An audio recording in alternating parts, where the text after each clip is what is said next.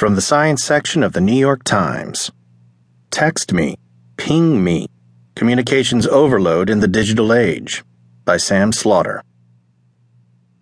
There was a period last summer when my 25 year old sister, Willa, decided to start communicating with me through comments on the rapper Drake's Instagram feed. Sometimes it would just be to say hi, other times to inform me of her plans for the weekend, or to relay an amusing anecdote. Once or twice, we carried on full back and forth conversations. I didn't think much of it at the time. Sure, it seemed a little strange that she wouldn't just text me, but I figured it was just some millennial thing I didn't understand. And then I started to notice that my sister wasn't the only one using non standard methods to get in touch. One friend would only communicate by yo, which basically just lets you poke each other back and forth with one word yo. My mom uses FaceTime. My coworkers, Slack. My paranoid German friend, Paul, something called Telegram, which I'm told also happens to be the preferred communication method of ISIS because it's encrypted. In all, on my phone right now, I have at least a dozen apps that allow me to get in touch with people. There's standard text messaging, video messaging apps like Snapchat and FaceTime, work related channels, Outlook, LinkedIn, dating apps, Tinder, OKCupid, and social networks Facebook, Instagram, Twitter. And that's before you get into the niche and even absurd, like GroupMe, messaging for groups, and Venmo, which is for paying people, but requires you to add a message with your payment. And of course, there are dozens, hundreds more that I don't use at all.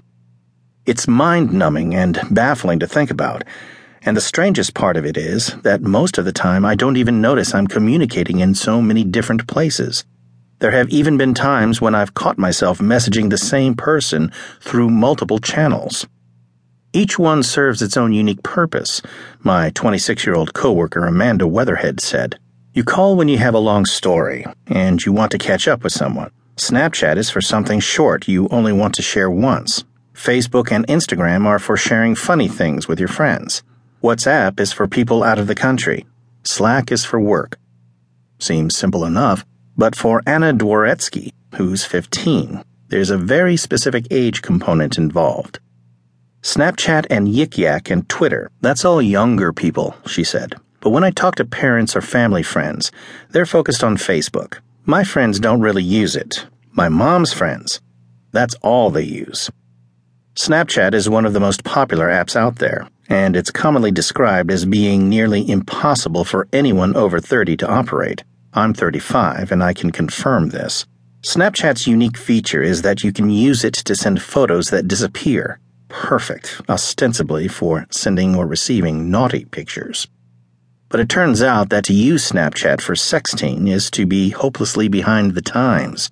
Its real utility is that it's an effortless way to blend text and images I downloaded Snapchat last year at the behest of a lady friend, expecting a deluge of sexy photos. Instead, I received a lot of selfies and short videos overlaid with cryptic text. It took me six months to send my first successful snap, a video that panned down from the view out the window of a speeding car to a Steve Winwood CD in my hand, with Higher Love playing in the background and the words, $19.99 well spent, overlaid across the screen. It's enough to make you pine for the good old days of typewriters and calligraphy. Or maybe the good old days weren't so different after all.